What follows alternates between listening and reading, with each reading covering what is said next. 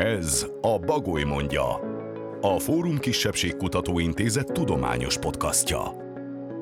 Egy podcast, amelyben felvidéki magyar tudósok beszélnek kutatásaikról, eredményeikről, könyveikről, közérthetően és érdekesen.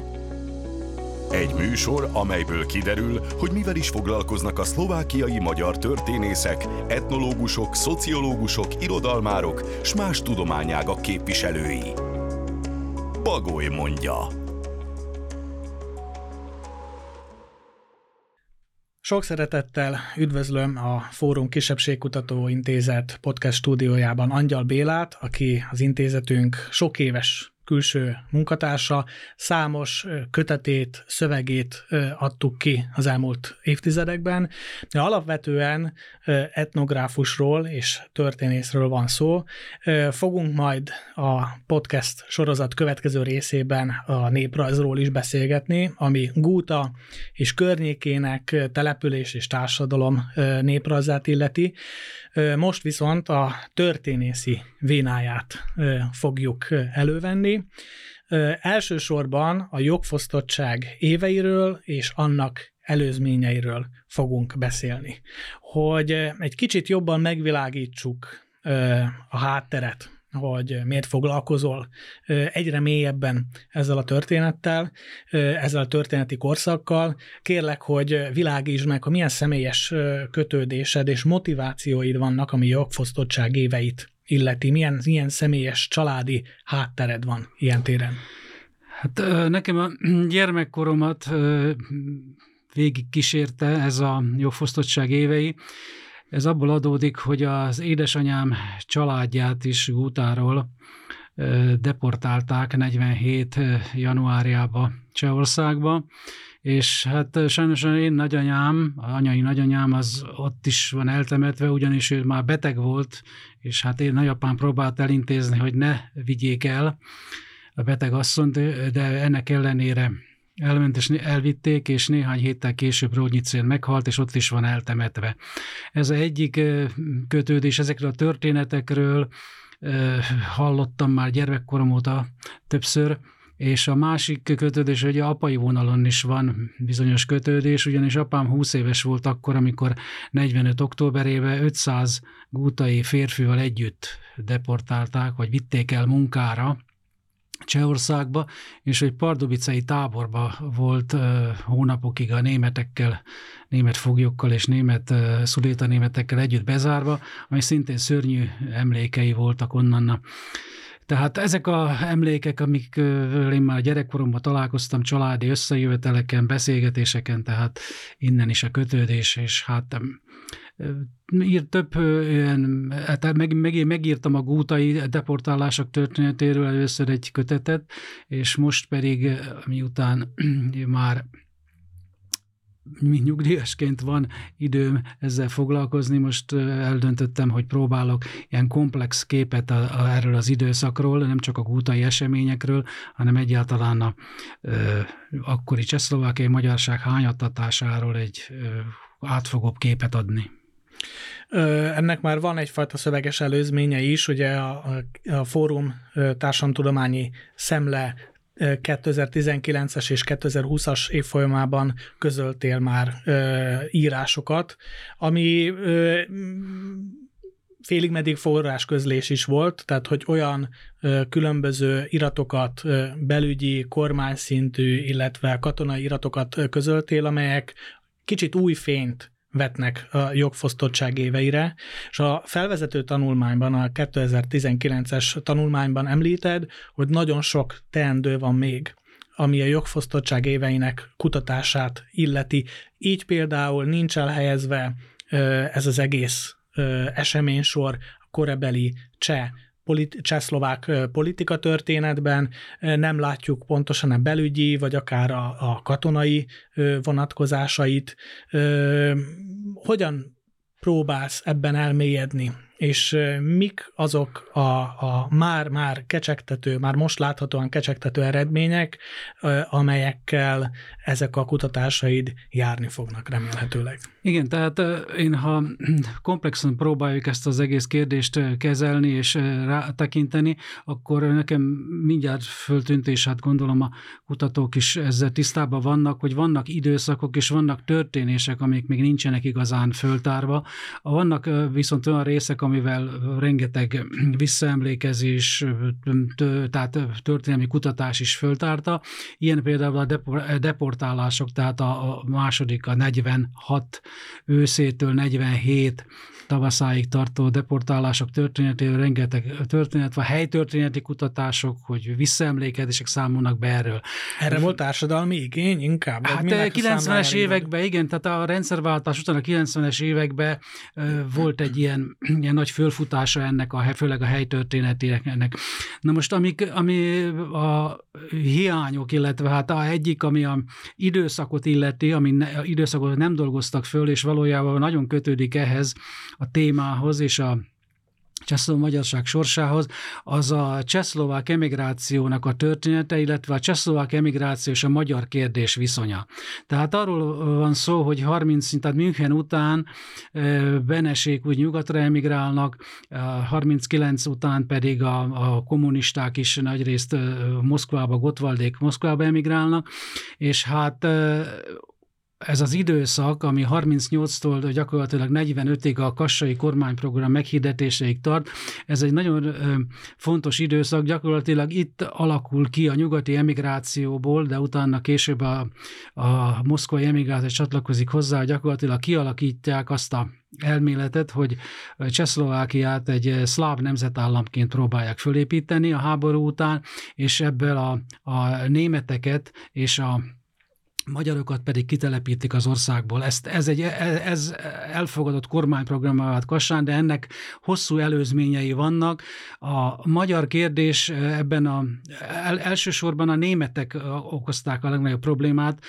Benesnek egész életében, a hátralévő életében egy traumát okozott ez a Müncheni kudarc tulajdonképpen, és az ország szétesése, és ő már az egész emigráció időszak alatt foglalkozott ezzel a kérdéssel a német németek kitelepítésével, de az első a, föld, a levéltári adatok alapján az első igény, hogy úgy mondjam, vagy az első elmélet arra, hogy a németeket az utolsó emberi ki kell telepíteni kollektív bűnösség alapján, az otthon születik meg a cseh morva protektorátusba, ottani ellenállás 39-40-ben már olyan üzeneteket küldenek Londonba, hogy a németeket ki kell telepíteni. A magyarok kitelepítésének gondolata az el, elő, először 42-ben jelnék meg, tehát 1942-ben. Hamarabb azért is nem jelenhetett ez meg, ugye, mert, mert Magyarország nem volt háborús fél, 41-ben lép, lép be a háborúba, és utána kezdenek ezzel a problémával is, és nyíltan foglalkozni, és hát később, ahogy említettem, a, elsősorban 43-ban, amikor Benes Moszkvába utazik, és megkötik a csehszlovák-szovjet szerződést, akkor tá, hosszas tárgyalást folytatnak a Moszkvában a ottani kommunista emigrációval, és akkor kezd kialakulni a kommunista emigrációban is, hogy ez a gondolat, hogy a, elfogadják az úgy, akkor úgy nevezték, hogy transfer, vagy kitelepítésnek az elvét, a kollektív bűnösség elvét. Addig például a, a, a nyugatra emigrált kommunistákkal is például jó viszont ápoltak a, a moszkvai emigráció, ugyanis ezt kevesen tudják, és ez szintén nem földolgozott téma, hogy volt csehszlovákiai magyar emigráció is nyugaton is, tehát a nyugati csehszlovák hadseregbe is szolgáltak a magyar nemzetiségű katonák, kommunisták sokan voltak ott, például a, a, talán a, egyedül Forbát Imrének a neve ismert, aki mint költő, ő is nyugaton, Londonban élt a emigráció alatt, és később tértek vissza de aztán egy idő után partvonalra szorultak, hogy ott a forrásközléseid igen, kapcsán igen, például látszik, hogy, igen. hogy akik a, a szovjetek oldalán harcoló csehszlovák csapatokba például egy idő után nem fogadtak be csehszlovákiai németeket és magyarokat. Tehát ez egy ilyen nagyon, nagyon szigorú rosta volt, ahova nem engedték igen, be az ez, ilyen nemzetiségű Igen, és fokozatos, fokozatosan alakul ki a, például a, a emigrációs kormány hadügyminisztériumán belül 43 elején elején létrehoznak egy osztályt, amely tulajdonképpen a béke előkészítésével foglalkozik, de katonai vonalon is. És az, ez készíti el az első olyan komplex, átfogó tervet a németek és a magyarok kitelepítésére, a, a, amely, amely ezt az egész kérdést foglalja, és a többek között foglalkoztak azzal a kérdéssel is, hogy a, hogy a németeket és a magyarokat bevegyék egyáltalán a hadseregbe. Tehát el, el, első időszakban a 39-40-41-ben még a, a nyugati emigráns, tehát nyugati csehszlovák hadseregbe is szolgáltak a németek, és magyarok is elég nagy számba, viszont a Moszkvában, tehát a Szovjetunióban alakuló hadseregben, a Svoboda hadseregé már kezdettől fogva tiltották, hogy, illetve nem fogadták be. És a mely, magyar... van, voltak érvek, tehát hogy biztonságilag tartották kockázatosnak, vagy igazából teljesen De... csak egy ilyen fűnyíró elv alapján úgy, úgy tartották, hogy ez megosztja a hadsereget, és egyáltalán az, hogy a, ők a, a szövetségesek oldalán harcoló hadseregben, a másik oldalon úgymond a német, tehát a, a tengely oldalán harcoló Magyarországnak és a Németországnak, annak, és illetve oda a nem, nemzetiségű német nemzet és magyar nemzetiség nincs, nincs helyük egy ilyen hadseregben. Mert ugye a katonai logika az azt diktálná, hogy minél több élő erőm van, vagy akár haditechnikám, de élő erőm biztosan, annál erősebb vagyok. Tehát, hogyha valaki velem akar harcolni, akkor, akkor azt, azt üdvözölnem kellene. Tehát ez lenne talán a ilyen esetekben a katonai logika. De ahogy, ahogy mondtam, ez a 43-tól már egyértelműen ez a kollektív bűnösség elve, és a katonaság is ezek alapján a, a dolgozzák ki a béke előkészítés terveit, amelynek a, a németek és a magyarok kitelepítése a része, amelynek a feltétele az, hogy hogy a, el tudják fogadtatni a nagyhatalmakkal is a, a, ezt a elvet, és abban az esetre, erre az esetre dolgozták ki a, a tervet. De ez egy annyi, olyan részletes terv volt, hogy ott például kiszámolták azt is, hogy hány vagon, hány szerelvény kell ahhoz, hogy a németeket, 3 millió németet és 650 ezer magyar kitelepítsenek. Tehát ez egy tehát katonailag rendesen kidolgozott terv volt. Tehát ez, ez, ez egy olyan időszak, és olyan, olyan, olyan kérdések, amivel a, eddig a csehszlovákiai magyarság háború, illetve háború utáni történetével nem foglalkoztak. Ez, ez egy olyan időszak, ez, ez most foglalkozom. Itt a Benes iratanyaga az, amely támpontot ad, és hát a londoni emigráns kormánynak is van több fondja, a, a külügyminisztérium, hadügyminisztérium, amely ezekkel kérdésekkel foglalkozik. És a, a kutatás során még olyan területekkel is igyekszem foglalkozni, amelyek, amelyek eddig nem eléggé kutatottak. Itt, itt elsősorban szintén a, a megfelelő iratanyagok és megfelelő fondok megtalálása a kulcsa az egésznek, tehát nagyon, nagyon fontos volt, hogy például a kormányülések anyagát is át tudtam nézni Prágában, ugyanis hát Csehszlovákia mégiscsak egy centralizált ország volt, a második világháború után, és a eddigi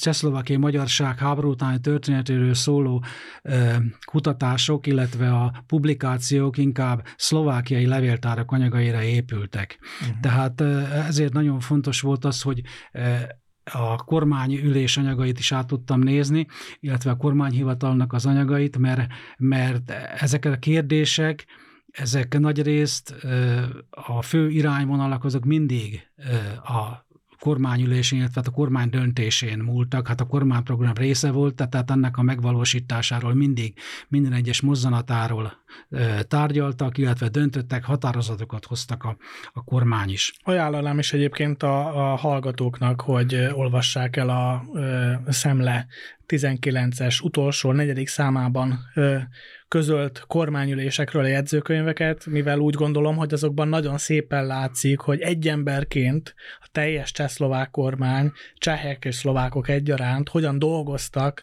minden erejüket megfeszítve gyakorlatilag azért, hogy, hogy a, a deportálások rendben leza, rendben megtörténjenek, és hogy akár még a nyugati szövetségesek is ezt elfogadják. Most ezekkel kapcsolatban az volt számomra nagyon érdekes, hogy, hogy tényleg úgy néz ki, hogy itt, itt maradéktalanul ez volt a közakarat Gotwaldtól kezdve a külügyminisztérium akármelyik képviselőig.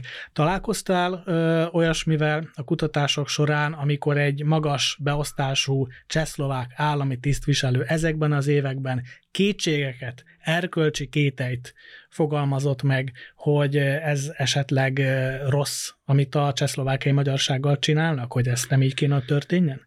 Nem, ilyennel nem találkoztam. Most ennek az egész kérdésnek a háttere az az, hogy a, már a második világháború végén Benesnek az volt az elmélete, hogy a, a csehszlovákiai pártoknak a, a spektrumát és a számát azt szűkíteni kell, és végül is négy párt maradt talpon, tehát a agrárpárt, amely a két világháború között a legerősebb párt volt, annak a létét és az újjászervezését nem engedték meg.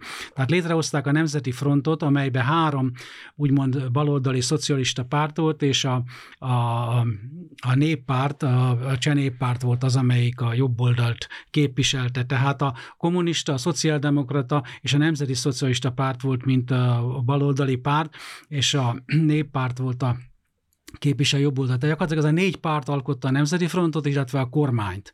Tehát gyakorlatilag nem volt ellenzéke a, a kormánynak, mert mind, mind a négy párt a kormány mögött állt. És mind a négy párt elfogadta a kormányprogramba, és mindenütt azt az elvet, a kollektív bűnösség elvét, illetve azt a, azt a, azt a létszükségletnek nevezték, például a Moszkvába küldött egyik ilyen memorandumba az, hogy a németeket és a magyarokat kitelepítsék. Ezt 45-ben egy ilyen memorandumot küldtek Stálinnak. Tehát és ez, ez, ez végig kíséri a, ezeket az éveket, és a belpolitikai harcokat is. Tehát mert gyakorlatilag elindult akkor, akkor a belpolitikai harc, tehát gyakorlatilag a kommunisták fokozatosan, egyrészt a szovjet támogatásra fokozatosan egész, egész Közép-Európában ugye átveszik a hatalmat, és ugye kialakul a, a, szlovák, vagy a szovjet érdekszféra, és ez Csehszlovákiában is lezajlik ez, ez a folyamat, de ebben a kérdésben inkább az volt a kérdés, nem a ellentétek, hanem az, hogy ki a nagyobb nacionalista, és kihasználja ki inkább a saját párt érdekeire ezt a, ezt a kérdést. Például nagyon érdekes az, hogy a, a mezőgazdasági minisztériumot azt a kommunisták szerezték meg, ott a Gyuris szlovák kommunista volt a, a mezőgazdasági miniszter, és például kulcskérdés volt az, hogy a kitelepített németek után a földeket, a, a, a,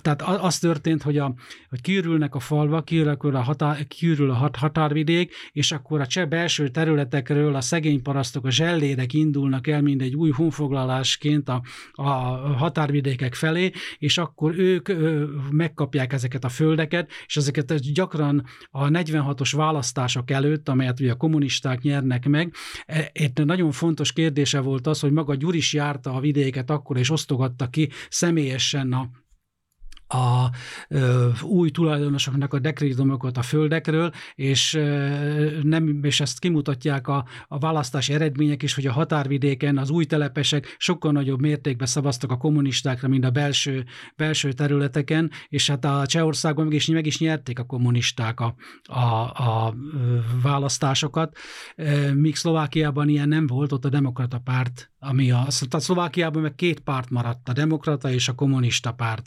és ott a demokrata párt került ö, hatalomra. Tehát ennek része volt ennek a egész belső harcnak a, a része volt ez a ö, német kérdés és a magyar kérdés. Uh, még az eredeti ö, probléma felvetésre visszatérve, ugye a korabeli szlovák politikai elit, nem csak a kommunisták, hanem mások is java része, vagy szinte mindenki valamilyen szinten még kötődött a magyar nyelvhez, illetve a magyar nyelvű világhoz. Tehát, hogy akár mondjuk egy Laconovol Meszkit, ha veszünk, vagy egy Vladimir Clementis, tehát, hogy voltak kapcsolataik még ezzel a világgal. És lehet, hogy naiv felvetés, de igazából talán azt is meg kell említeni, mert tünetértékű lehet, hogy, hogy ennek ellenére, hogy hát Novomeszki, hogyha jól tudom, Babicsot is fordított. Tehát, hogy nem csak arról volt szó, hogy az iskolában annak idején, vagy az őszüleik, stb.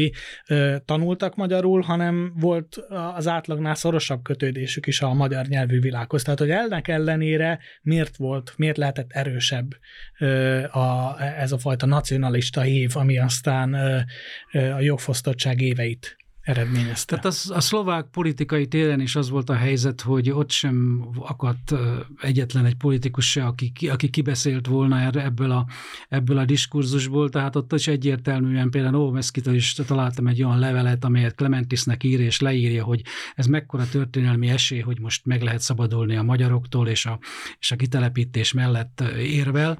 Tehát ezek valóban, és ők mind tudtak is magyarul, nagyrészt magyar iskolákat és középiskolákat is jártak, Clementis is, Novomeszki is, és többiek is, és például a tárgyalásokon, a, a lakosság cserével kapcsolatos tárgyalásokon is sokszor előfordult, hogy magyarul folyt a tárgyalás, mivel ezt, ezt beszélték minden, mindenki, illetve hát találtam olyat, hogy a Clementisnek rokonai is vannak, éltek Budapesten, aki magyar nyelvű levélben köszöntötte és üdvözölte a, a Clementis, és gratulált neki, hogy külügyminiszter lett.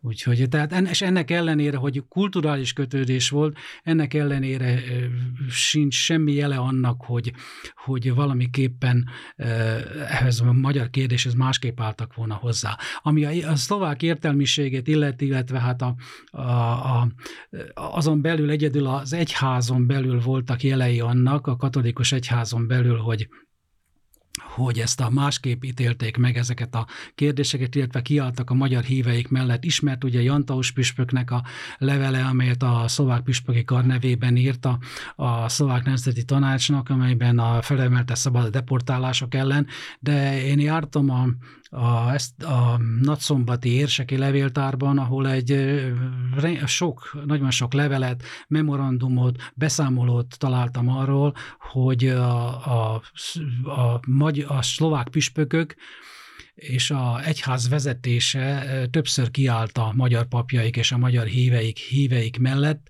viszont ennek nem adtak annyira hangot, ennek is megvolt az oka. Tehát az, hogy ők a, a Tiszó szlovák államában kompromittálták magukat, ezért ők elég, ne, elég nehéz időszak volt ez számokra, felszámolták az iskoláikat, és egyre csökkentették a társadalmi befolyását az egyháznak, és nem akarták még ezt azzal, azzal súlyosbítani, hogy a magyarok mellett is nyíltan kiállnak. E, e tehát ez a, ez a levél is, amit elment Jantausnak, ezt is nyilván nyilvánosság, nem is hozták nyilvánosság, csak később került nyilvánosságra, de, de a belső levelezésben és a hivatalokkal folyó levelezésben többször találtam olyanokat, hogy, hogy kiálltak például a, a, a Érsekújvári Járási Nemzeti Bizottság írt levelet, hogy szüntessék be magyar miséket Érsekújvárban, és erre azt válaszolták, hogy hát ott, ha reszlovakizált is a lakosság nagy része, nem biztos, hogy beszélnek szlovákul, és a Biblia szerint a hirdetni az igét, az csak olyan nyelven lehet. Nem sokára újra beveted magad a levéltárba, mivel akarsz foglalkozni, és mit remélsz a, a közeljövőben elvégzett kutatásaitól?